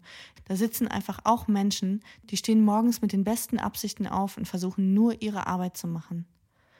So, und dann siehst du dich mit sowas konfrontiert und ein Antisemitismusvorwurf in Deutschland, in der Bubble, in der wir leben, das ist wie bei Harry Potter einer dieser unverzeihlichen Flüche. Es ist einfach, das, das ist wie in New York gegen Schwule hetzen. Mhm. Du kannst tiefer nicht sinken. Und sich so einem krassen Vorwurf ausgesetzt zu sehen, ist schon heftig und sollte sich jetzt rausstellen, dass das Ganze gelogen war. Uff. Ja. Und wie du schon gesagt hast, das Schlimme ist, Es passieren jeden Tag Dinge, dass Leute Angst haben, dass Leute ihre Kippern nicht tragen. Mhm. Wir leben alle damit als Mehrheitsgesellschaft, dass wir das völlig normal finden, dass jüdische Einrichtungen von der Polizei geschützt Mhm. werden. Das akzeptieren wir alles und das ist schon krank genug. Absolut. An dieser Stelle auch ein Shoutout an Isa, die uns dieses Thema auch zugeschickt hat. Ja, ey, die Stimmung ist geladen im Oktober und ich habe ja bisher jeden Monat eine Bildschlagzeile zitiert. Zu diesem nächsten Fall, den du uns erzählen wirst, Fabienne, gab es komischerweise keinen Aufmacher auf der Titelseite. Woran das wohl liegt? Hm. Hm. Tja, das ist der Fall, den haben sich die allermeisten von euch gewünscht. Ja, ich glaube, in So fast jeder oft- Wortmeldung war es drin. Genau, so ja. oft ist kein anderer Fall eingereicht worden. Und natürlich geht es um niemand anderen als um Julian Reichelt, den Bildchefredakteur AD, der sich bereits im März einer internen Untersuchung stellen muss, in dem ihm Machtmissbrauch vorgeworfen wird und Beziehungen zu abhängig beschäftigten Mitarbeiterinnen. Offenbar hat ihn auch ein leitender Bildredakteur beim Vorstand angeschwärzt in dieser Sache. Es wird dann eine Kanzlei damit beauftragt, in dieser Sache zu ermitteln und solange wird Julian Reichelt freigestellt. Und in dieser Untersuchung erhärten sich die Vorwürfe von sexueller Nötigung und Belästigung nicht, weshalb Julian Reichelt dann auch zurückkehrt an seinen Arbeitsplatz. Aber ihm wird Alexandra Würzbach als Co-Chefredakteurin zur Seite gestellt, als Korrektiv sozusagen, was wirklich ein absoluter Oberscherz ist. Weil Würzbach auch noch eine eigene Folge bei uns bekommen wird. Und wer Alexandra Würzbach nicht kennt, dem rate ich mal einfach Bohrer-Affäre zu googeln und da weiß man Bescheid. Die New York Times veröffentlicht am 17. Oktober dann einen Text über Julian Reichelt für Springer dummerweise drei Tage vor der Übernahme des US-Magazins Politico durch den Verlag. Und in diesem Text ist die Rede davon, dass Reichelt ein Klima der Angst im Verlag geschaffen habe, eine Mischung aus Sex, Journalismus und Firmengeld. Und Döpfner, also Matthias Döpfner, der Vorstandsvorsitzende der Axel Springer SE, gibt daraufhin die Trennung von Julian Reichelt bekannt. Der habe im Frühjahr angegeben, die Beziehung zu der Mitarbeiterin beendet zu haben. Das sei offensichtlich nicht der Fall gewesen. Also habe er den Vorstand belogen und deswegen habe man sich von ihm getrennt. In diesem New York Times Artikel wird auch eine WhatsApp-Nachricht oder eine SMS zitiert, die Matthias Döpfner an den Autor Benjamin von Stuckrad-Barre geschickt hat. Das ist ein Freund des Hauses Axel Springer und eigentlich auch ein Freund von Matthias Döpfner. Wusste ich auch beides davor übrigens nicht. Äh, ja, man lernt nie aus, ne? Wie man halt so im Borchards trifft. So ist das. Und in dieser SMS spricht der Springer-Chef davon, dass Julian Reichelt sozusagen das einzige journalistische Bollwerk sei gegen den neu eingeführten DDR-Obrigkeitsstaat. Also da wird ein Verständnis von ja, von Presse und äh, Pressefreiheit und auch eine Haltung gegenüber den Corona-Maßnahmen der Regierung deutlich, das wirklich Grund zur Sorge ist.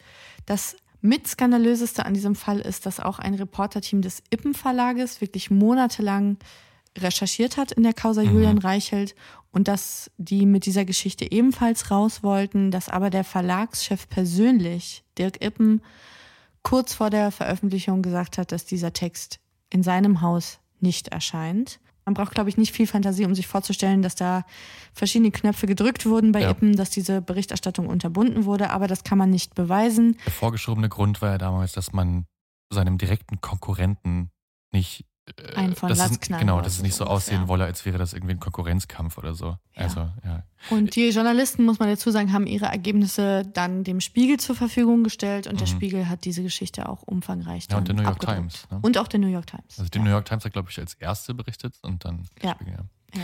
An dieser Stelle empfehle ich die Folge von dem Übermedien-Podcast, die darüber gesprochen haben. Ja, Die fand ich sehr sehr, gut. Holger ruft an.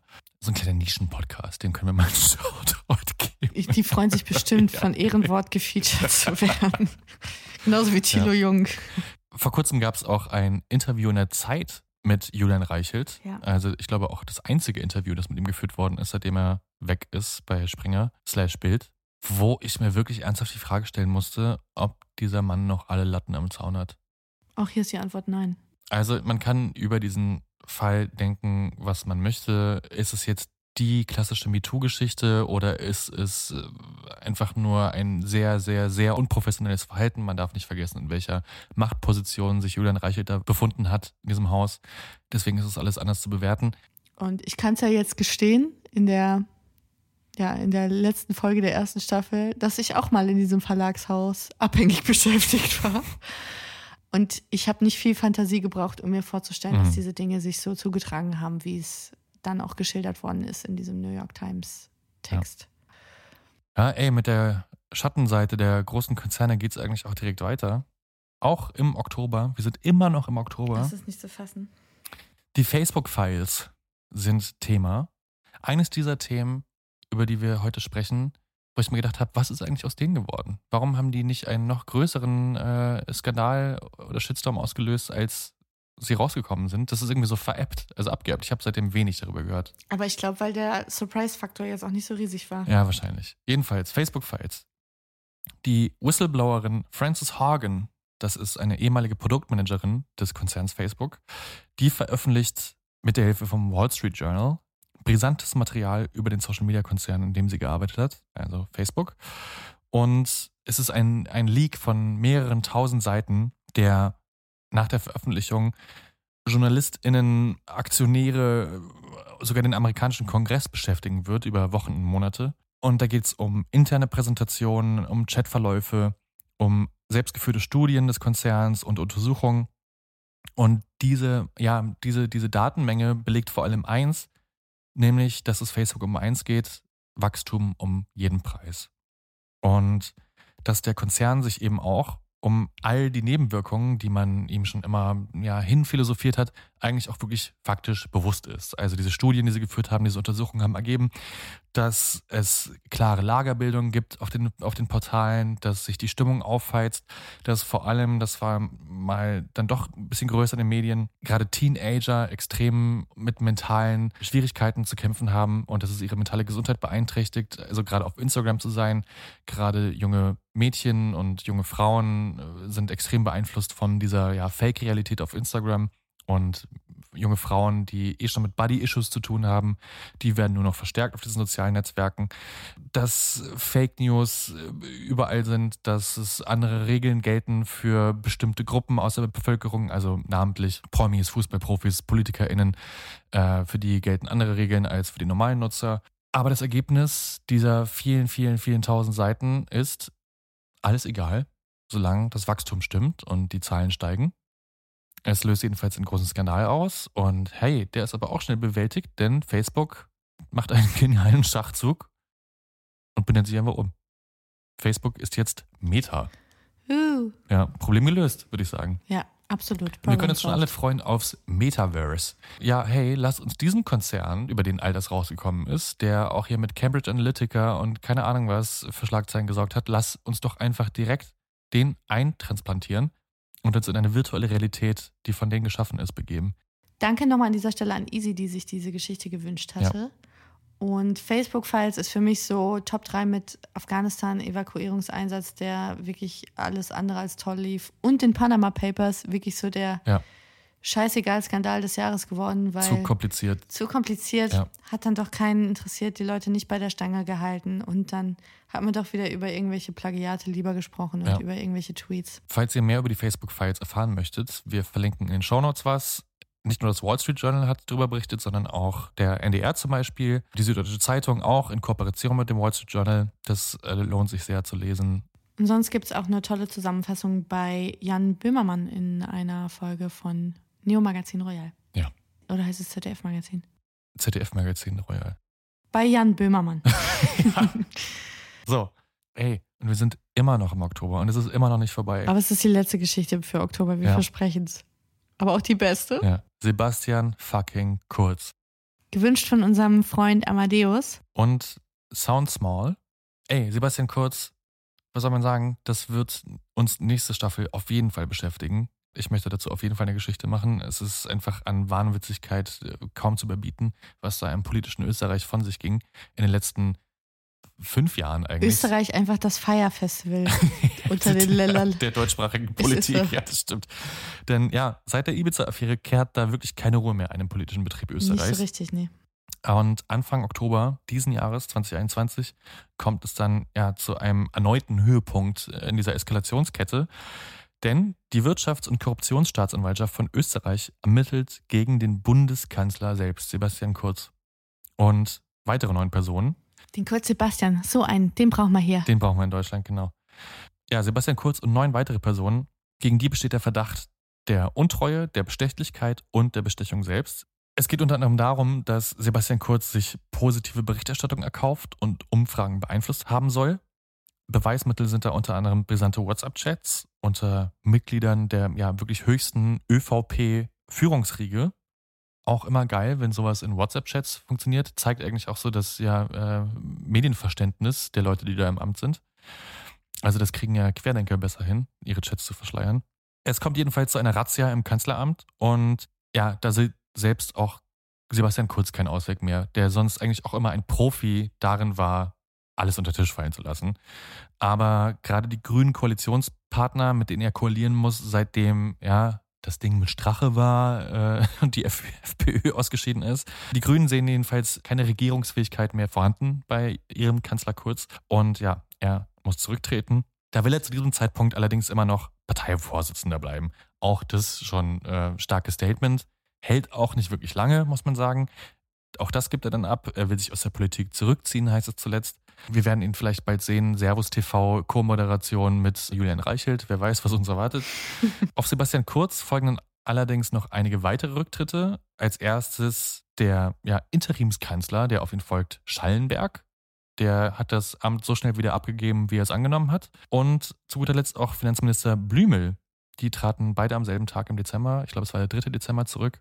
Also ich kann wirklich versprechen, dass wir zu dem Kurzi in Staffel 2 eine eigene Geschichte machen werden. Von dem wir noch hören. Weil ich kann das jetzt hier nicht ansatzweise in der Fülle erzählen, wie, wie sich das alles zugetragen hat. Es ist eine Aneinanderkettung von Bescheuertheiten, die nicht zu glauben ist. Aber es ist doch gut, also immer wenn man denkt, man hat sein eigenes Leben nicht im Griff, einfach kurzer Blick nach Österreich, geht schon wieder.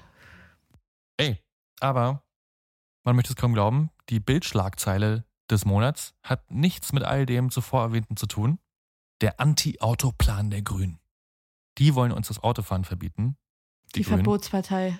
Ja, den Dieselfans wird's Angst und Bange. So, ich würde sagen, wir schütten uns jetzt hier nochmal nach, weil der Oktober, der ist erstmal durch. Der ist durch. Und tatsächlich fängt der November ausnahmsweise mal mit einer guten Nachricht an. Hey. Muss es ja auch geben in diesem Tal der Tränen, was wir euch hier vortragen. ja. Ein Skandal des Positiven mal. Auch den hat sich Easy gewünscht. Und es wird dazu auch noch sicherlich eine Folge geben im weiteren Verlauf von Ehrenwort. Britney Spears ist frei. Uhu. Absolut. Am 12. November wird die Vormundschaft von Jamie Spears über seine Tochter Britney Spears beendet. Sie bestand seit 2008. Und Grund dafür war nicht zuletzt der hohe öffentliche Druck, der entstanden ist, auch durch die Free Britney-Bewegung. Britney Spears darf also wieder wählen, sie darf das Haus verlassen, sie darf frei über ihre Familienplanung entscheiden, ein normales Leben führen, sofern das überhaupt geht, wenn man Britney Spears ist. Auch nicht unwesentlich, glaube ich, dazu beigetragen, dass dieses Thema wieder so sehr auf die Agenda gekommen ist, war die New York Times Dokumentation Framing Britney Spears, die wir euch sehr ans Herz legen. Die kann man, glaube ich, sehen auf Amazon Prime. Und die zeigt, dass wirklich Britney Spears ein Goldesel eingesperrt in einem goldenen Käfig gewesen ist. Denn das Absurde an dieser ganzen Kiste um diese Vormundschaft ist ja, dass Britney Spears alle Beteiligten in diesem Verfahren bezahlt hat. Also sie hat ja auch die Anwälte ihres Vaters bezahlt, die dann gegen sie ja. gearbeitet haben. Also es war schon wirklich gut absurd. Und äh, viele Beobachter sagen einfach, es war wirklich höchste Eisenbahn, dass das jetzt aufgehoben wird, weil den Umfang, den diese Vormundschaft hatte, der war vollkommen irre für jemanden, der noch so gesund ist und so fit ist wie sie und der auch noch in der Lage ist zu arbeiten und eigentlich voll im Saft steht. Und äh, ja, es kam halt irgendwie jetzt doch raus. Das Schluss ist mit lustig. Sie lässt sich das nicht länger gefallen. Sie hat ja auch alle Auftritte verweigert. Sie hat gesagt, sie macht nichts mehr. Sie macht auch diese Vegas Residency nicht mehr. Sie hat keinen Bock, hier der eingesperrte Dukatenscheißer zu sein für ihren Vater. Und ja, sie tat gut daran. Das ganze Jahr haben wir gerätselt, was will sie uns sagen. Wir alle haben gebannt auf ihren Instagram-Kanal geschaut, um zu sehen, zieht sie jetzt auch noch als nächstes ihre roten Stiefelchen aus. Stimmt, es waren sehr passiert? viele oben ohne Fotos zwischendurch, ja. Es war offenbar ihre einzige Art, sich auszuziehen oder äh, auszudrücken. Also irgendwie hat dieser Kanal doch Rätsel aufgegeben. Viele Verschwörungstheorien haben sich ja darum gerankt, gibt sie uns irgendwelche versteckten Zeichen, ruft sie um mhm. Hilfe. Mhm. Das werden wir nie erfahren ich finde es toll, dass sie jetzt wieder quasi Herrin über ihre eigenen Verhältnisse ist. Also es sind wirklich absurde Dinge rausgekommen. Wir werden mit Sicherheit in einer Folge mal über die ganzen schmutzigen Details reden. Und was ich auch krass finde, ist, dass es ein Beispiel ist dafür, dass wir gerade dabei sind, im Jahr 2020 und 2021 so Frauen zu rehabilitieren, die wir in den 90er Jahren und in den Nullerjahren wirklich mhm. massiv medial vergewaltigt das haben. Sagen, ja. Das muss man einfach so sagen. Dazu gehören Britney Spears, dazu gehören Monica Lewinsky, dazu mhm. gehört Tonya Harding. Mhm. Und wo wir jetzt kollektiv irgendwie anfangen, Buße zu tun. Ja. Ey, gute Nachrichten. Nur nicht in Deutschland. Joshua Kimmich und die große Impfdebatte. Oh, was war ich sie leid. Es ging mir so auf die Nerven und ich glaube euch allen auch. Deswegen möchte ich eure Geduld auch hier nicht überstrapazieren. Ihr wisst es wahrscheinlich noch, weil es nicht so lange her ist. Den ganzen Monat im November spricht die Republik über Joshua Kimmich, den Bayern-Profi, der sich aus Angst vor Langzeitfolgen nicht impfen lassen will. Ja, und dann, kurze Zeit darauf, haben wir den ersten Infizierten in der Nationalelf und Kimmich selbst muss in Quarantäne. Der Verein entscheidet zu diesem Zeitpunkt, das hat damals auch der Bundestag entschieden, dass wenn du nicht geimpft bist und deswegen ausfällst und in Quarantäne musst, dass du nicht weiter bezahlt werden musst. Das wird auch hier verwendet sozusagen. Der Verein entscheidet also, dass ungeimpfte Spieler für die Zeit, in der sie ausfallen, kein Gehalt bekommen. Bei 20 Millionen Euro Jahresgehalt für Kimmich vielleicht auch nur ein Tropfen auf einen heißen Stein. Zu verschmerzen, denke ich auch. Ja. Was passiert? Joshua Kimmich fängt sich dann doch Corona ein, äh, fällt weiter aus. Aktuell sieht es so aus, als ob er für das ganze restliche Jahr ausfällt. Das ist jetzt nun auch nicht mehr so lang. Mhm. Aufgrund von Infiltration in der Lunge. Nebenwirkung also vielleicht Langzeitfolgen. Ich wünsche es ihm wirklich nicht. Ich wünsche das Nein, niemandem. Schadenfreude äh, ist scheiße. Absolut nicht. Trotzdem muss ich sagen, verdient sich Joshua Kimmich von mir das Tier des Jahres. Ich fand es Wahnsinn, dass das so lange die Gemüter beschäftigt hat und auch so heiß diskutiert wurde, auch in den Talkshows des öffentlich-rechtlichen Fernsehens, weil ich mir so denke, ja, es ist am Ende des Tages halt auch einfach nur ein dummer Fußballer. Ja. Also, sorry, es ist kein Virologe, es ist kein Wissenschaftler. Ja. Es ist halt mal wieder die Frage, warum bekommt jemand, der offenkundig keine Ahnung hat, so ja. viel mediale Aufmerksamkeit. Vor allem, wenn 2G im Stadion gilt, aber du auf dem Platz irgendwie machen kannst, was du willst.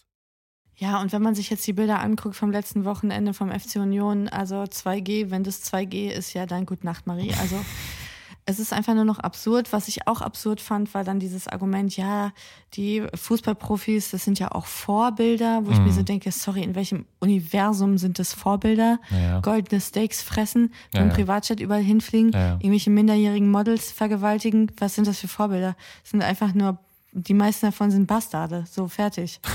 Das Schlimmste ist einfach, dass noch mehr Leute verunsichert mhm. werden durch diese ja, Berichterstattung eben, ja. und sagen, oh Gott, sollte ich am Ende des Tages auch Angst vor Langzeitfolgen haben? Der Kimmich hat ja schließlich auch.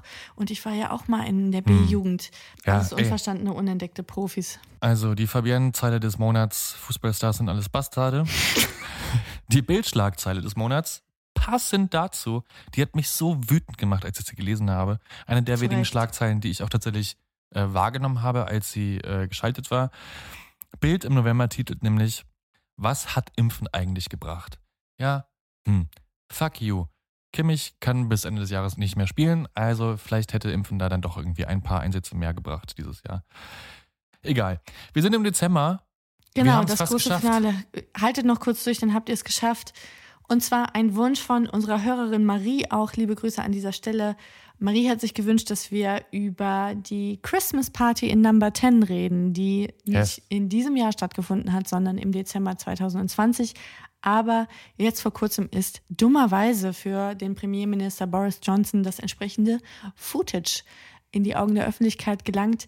Und zwar verhielt es sich ja 2020 im Winter in Großbritannien so wie in den meisten europäischen Ländern, so auch hier bei uns in Deutschland. Man war hart getroffen von der Pandemie und im Lockdown. Kontakte sollten auf ein Minimum reduziert werden. Wir alle konnten Weihnachten nicht so feiern, wie wir uns das vorgestellt hatten. Auch wir sind äh, nicht zu unseren Familien gefahren, das allererste Mal, seit wir denken können. Und man hat wirklich versucht, sich einzuschränken, wo es denn ging und für alle safe zu bleiben. Das hat auch Boris Johnson gepredigt, aber er hat offenbar nicht danach gehandelt, denn am 18.12. hat es eine riesige Sause mit rund 40 Gästen in der Downing Street Number 10 gegeben, inklusive ordentlich Booze, Tanzen und Secret Center.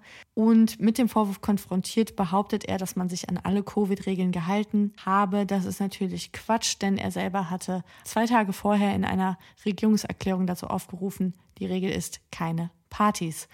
Und von diesen feuchtfröhlichen Zusammenkünften soll es einige gegeben haben in der Downing Street im Dezember 2020. Und jetzt eben ist, wie gesagt, das entsprechende kompromittierende Footage aufgetaucht.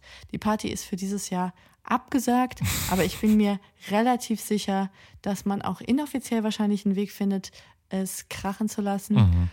Und ich mache mir auch überhaupt keine Gedanken, dass es für Boris Johnson irgendeine Konsequenz hat, weil die Briten offensichtlich ja vollkommen fein damit sind, von einem Lügenbaron regiert zu werden und äh, sich dafür dumm verkaufen zu lassen. Und da muss man auch einfach sagen, so be it. Er war ja auch genesen. War er das eigentlich zu diesem Zeitpunkt schon? Das war doch 2020, oder? Als er, er hatte es war. auf jeden ja. Fall. Ja, doch, er war Genesener ja. zu dem Zeitpunkt. Ja, hey, Dezember ich meine, während wir diese Folge aufnehmen, sind wir noch mittendrin. Wer weiß, was uns noch die nächsten Tage erwartet. Vielleicht müssen wir noch kurz eine Folge nachschieben. Ich hoffe nicht. Ich hoffe, dass alles gut bleibt. Die Bildschlagzeile des Monats möchte ich euch trotzdem nicht enthalten, denn die fasst zusammen, wie dieses Jahr für uns alle geendet hat. Raute in Rente. Die ist auch ein bisschen schön. Ja. Angela Merkel verlässt das Parkett der Politik.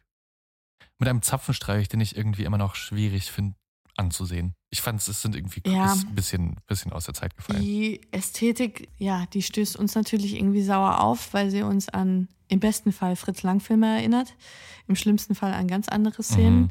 Trotzdem ist es nun mal die größte militärische würde und Ehre, ja. die wir haben. Und irgendwo fand ich es dann doch einen beeindruckenden Moment. Ich fand, dass sie durch ihre Musikauswahl mhm. das Ganze irgendwie in so ein, sie hat es hingekriegt, das Ganze in so einen Monty Python-Sketch zu verwandeln vom Vibe, mhm. was ich wirklich cool fand.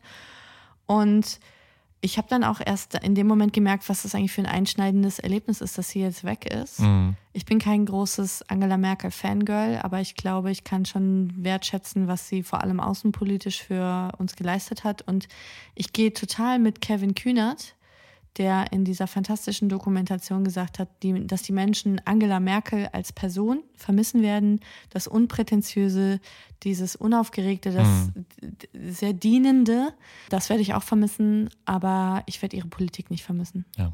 Und das, glaube ich, geht vielen Menschen in unserer Generation so. Und wir sind gespannt, wir gucken hoffnungsvoll auf die Ampel, auf das, was sich jetzt dort alles sondiert, gefunden, zusammenkoaliert hat.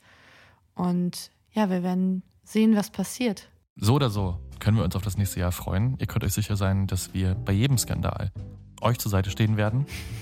Wir machen jetzt eine kleine Winterpause und es geht weiter am 30. Januar. Nutzt die Zeit, uns euren Freunden und Freundinnen zu empfehlen, euren Arbeitskollegen und Arbeitskolleginnen, euren Familien, euren alten Bekannten in Übersee. Wir können uns wirklich nur ganz herzlich bei euch bedanken, dass ihr diese erste Staffel bei uns wart, und zugehört habt, uns liebe Nachrichten und Kommentare geschrieben habt. Wir wünschen euch wirklich wunderschöne Feiertage. Feiert mit euren Liebsten, lasst es euch gut gehen, lasst euch verwöhnen. Verarbeitet dieses Jahr gut, hackt ab, tankt Energie für alles, was uns noch bevorsteht im neuen Jahr. Lasst euch impfen, bleibt solidarisch, bleibt offen, bleibt positiv. Kommt gut ins neue Jahr und wir sehen uns in 2022. Bis dahin wünschen wir euch alles Liebe, bleibt sauber und tschüss. Tschüss.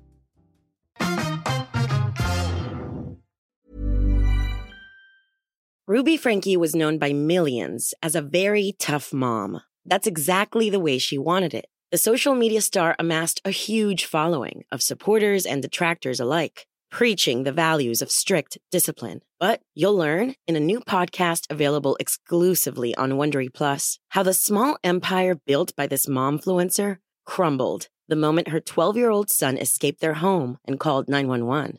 Wondery and Law and Crime bring you the new podcast, The Rise and Fall of Ruby Frankie, which explores the allegations of starvation, torture, and emotional abuse leveled against Frankie and her business partner, Jody Hildebrandt. Learn about the family's path to stardom, the depravity investigators uncovered inside the home, and hear in depth analysis of the ongoing criminal trial. Listen to the rise and fall of Ruby Frankie exclusively and ad free on Wondery Plus. Join Wondery Plus in the Wondery app or on Apple Podcasts.